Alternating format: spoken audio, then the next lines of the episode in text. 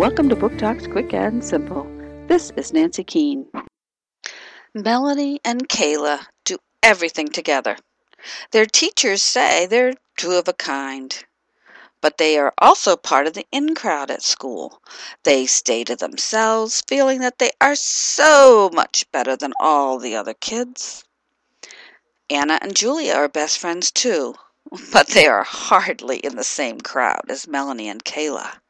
They are smart and wear glasses and are the perfect target for the bullying of Melanie and Kayla. When Anna is paired with Melanie for a project, things change. Anna finds herself hanging out with Melanie and Kayla and leaving Julia behind. How will this turn out? Two of a Kind by Jacqui Robbins, Atheneum Books for Young Readers, 2009.